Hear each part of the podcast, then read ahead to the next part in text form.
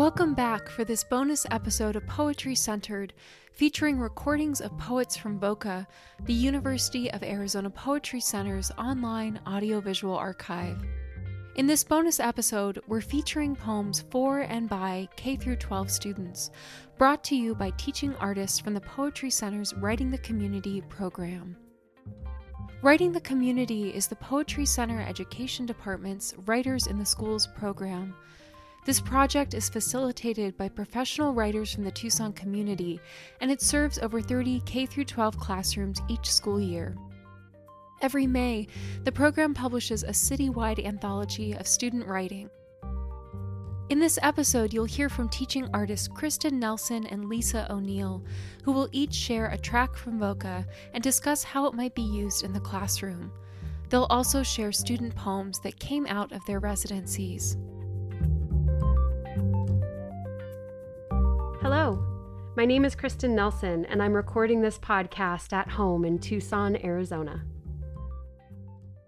I'm interested in talking about Al Young's 22 Moon poems, in particular his poem Moon of No Return, which he read as a guest of the Poetry Center on April 23, 1997.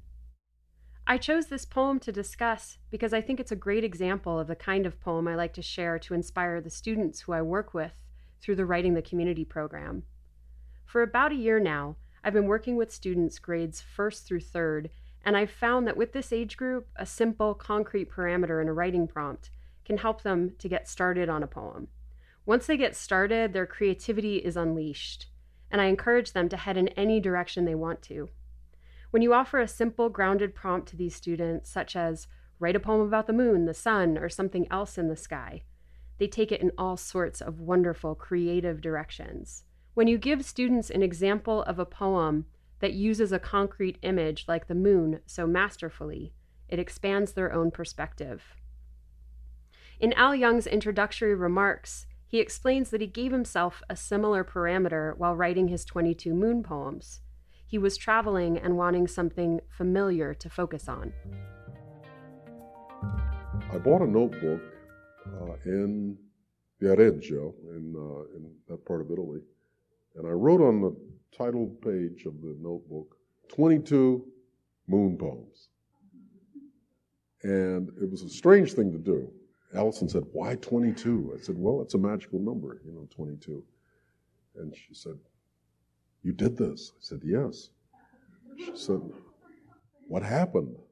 Well, the moon became sort of this presence that saved me from being afraid of what I was about to do. I was about to go into Eastern Europe, and I had, had fears about it. You know, I had fear about places that you've heard so much about, but you know, you haven't been there, and so you go by everybody else's story. For example, uh, we, uh, about 10 days ago, I was in Israel, um, in Jerusalem, and, you know, just a few kilometers from Hebron.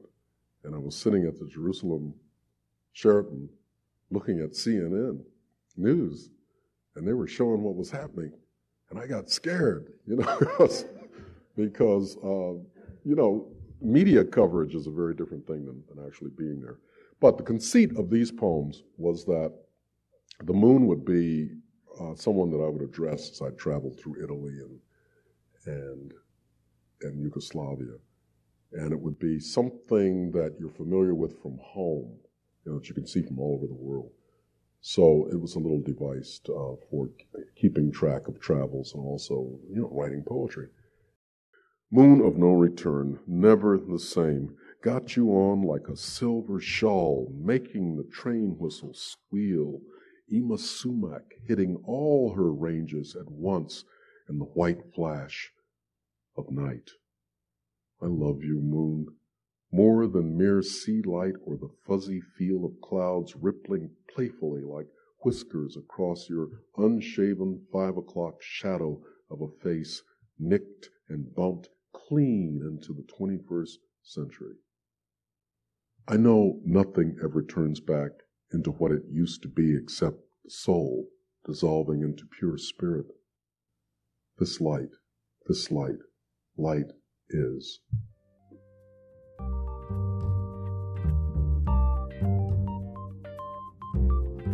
The student poem we will hear today also uses the moon as inspiration. It was written during a residency I led at Miles Exploratory Learning Center. I had the pleasure of working with Ms. Rosalie's class in spring 2020. One of the lessons that I taught was centered around Shakespeare and the freedom he allowed himself to invent new words. I invited students to invent their own words by brainstorming a list of one syllable words, combining two short words into one new word, defining that word, and finally writing a poem inspired by their word invention. One of my students, Charlotte Wallbank, wrote a beautiful poem from her invented word mooncat. Hello, my name's Charlotte Wallbank.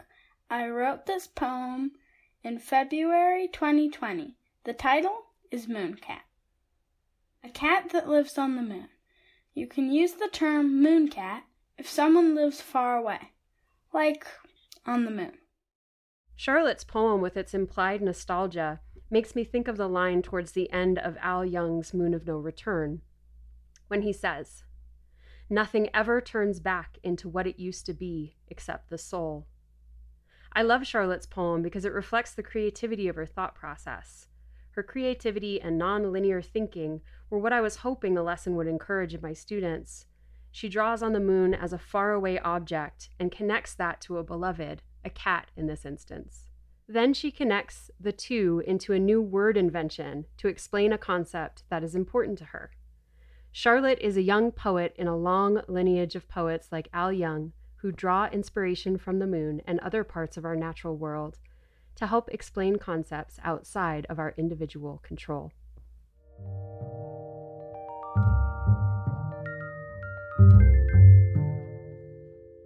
This is Lisa O'Neill, and I'm recording from my home in New Orleans, Louisiana. I have found in my years of teaching poetry that one great way to get students writing, especially when they are intimidated by the idea of capital P poetry, is to show them how poetic forms can model forms they already know. One example of a form they know is a list. We begin by brainstorming together what we use lists for to organize our thoughts, to remember what we need at the grocery store, to make decisions, to plan for the future. Then we look at a list poem together.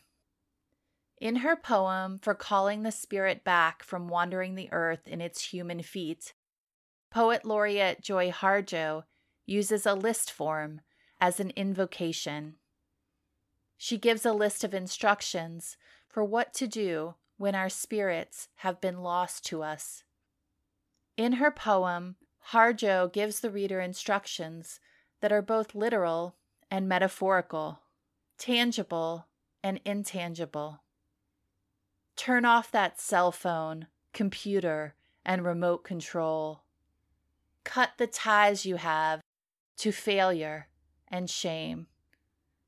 Another tool Harjo employs in this poem is repetition, both her repetition of commands, one after another, and also the repetition of language. Let your moccasin feet take you. Let the earth stabilize your post colonial insecure jitters. Let go the pain you are holding in your mind, your shoulders, your heart, all the way to your feet. Let go the pain of your ancestors to make way for those who are heading in our direction. I love her poem because who among us doesn't at some point need to call our spirit back to ourselves? And because of all the possibilities it offers to students in writing lists of their own. This poem is called For Calling the Spirit Back from Wandering the Earth in its Human Feet. In times of shock, we've all been through a little bit of shock lately. Our spirit sometimes jumps and we lose, we might lose it for a little bit or we lose a little part of ourselves and sometimes we have to go back and claim it. Put down that bag of potato chips, that white bread, that bottle of pop. Turn off that cell phone, computer, and remote control. Open the door, then close it behind you. Take a breath offered by friendly winds. They travel the earth, gathering essences of plants to clean. Give it back with gratitude. If you sing, it will give your spirit lift to fly to the star's ears and back. Acknowledge this earth who has cared for you since you were a dream planting itself precisely within your parents' desire. Let your moccasin feet take you to the encampment of the guardians who have known you since before time, who will be there after time. They sit before the fire that has been there without time. Let the earth stabilize your post colonial insecure jitters. Be respectful of the small insects, birds, and animal people who accompany you. Ask their forgiveness for the harm we humans have brought down upon them. Don't worry. The heart knows the way through though there may be high rises, interstates, checkpoints, armed soldiers, massacres, wars, and those who despise you because they despise themselves. The journey might take you a few hours, a year, a day, a year, a few years, a hundred, a thousand, or even more. Watch your mind. Without training, it might run away and leave your heart for the immense human feast set by the thieves of time. Do not hold regrets. When you find your way to the circle, to the fire kept burning by the keepers of your soul, you will be welcomed. You must clean yourself with cedar sage or other healing plant. Cut the ties you have to failure and shame. Let go the pain you are holding in your mind, your shoulders, your heart, all the way to your feet. Let go the pain of your ancestors to make way for those who are heading in our direction. Ask for forgiveness. Call upon the help of those who love you. These helpers take many forms. Call your spirit back. It may be caught in corners and creases of shame, judgment, and human abuse. You must call in a way that your spirit will want to return. Speak to it as you would to a beloved child. Welcome your spirit back from its wandering. It may return in pieces, in tatters. Gather them together. They will be happy to be found after being lost for so long. Your spirit will need to sleep a while after it is bathed and given clean clothes. Now you can have a party. Invite everyone you know who loves and supports you. Keep room for those who have no place else to go. Make a giveaway and remember keep the speeches short. then you must do this help the next person find their way through the dark.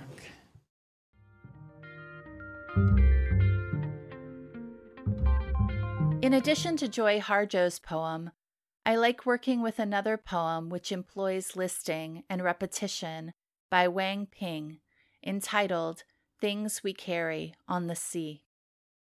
Her poem is a litany of what it means for someone to say goodbye to their homeland, to set sail for an uncertain future. Like Harjo, she evokes both intangible and tangible things. We carry soil in small bags. May home never fade in our hearts. We carry our islands sinking under the sea. My students at the Cape School in Pima County Juvenile Detention are well acquainted with lists. Their days are structured by them. For this assignment, students wrote their own litanies of what they carry, rooted in their experiences.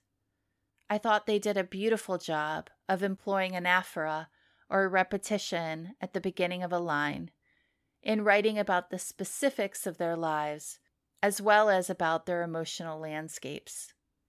They wrote about the physical objects they must carry while being in detention, and they wrote about their burdens and their dreams. I want to share two of their poems with you. Brianna Q. Untitled. We are in juvie. We carry our hair up because it can't be down. We carry ourself with our hands behind our backs. We carry our sheet only at night. We carry pencils only when given. We carry sandals, polos, sweaters. We carry silence unless spoken to. Christian R., the juvenile group. We carry shower rolls we carry the guilt and remorse of our past mistakes. We carry memories of the outside world. We carry the taste buds craving food beyond these walls. We carry our submissive hands behind our backs. We carry the shame and sadness we bring to our families. We carry the letters that remind us of the people that are waiting for us. We carry thoughts of change. We carry the plans and ideas to make sure we never come back. Thank you so much, Lisa and Kristen, and special thanks and congratulations to their students for their outstanding work. In November, Poetry Centered will be back with the second season, so we hope you'll join us again soon. Poetry Centered is a project of the University of Arizona Poetry Center home to a world class library collection of more than 80,000 items related to contemporary poetry in English and English translation. Located on the campus of the University of Arizona in Tucson, the Poetry Center library and buildings are housed on the indigenous homelands of the Tohono O'odham people. This bonus episode of Poetry Centered was supported by the work of Ren Arai, Hema Ornelas, and I'm your producer, Julie Swarstad Johnson. Explore VOCA, the Center's audiovisual archive online at voca.arizona.edu.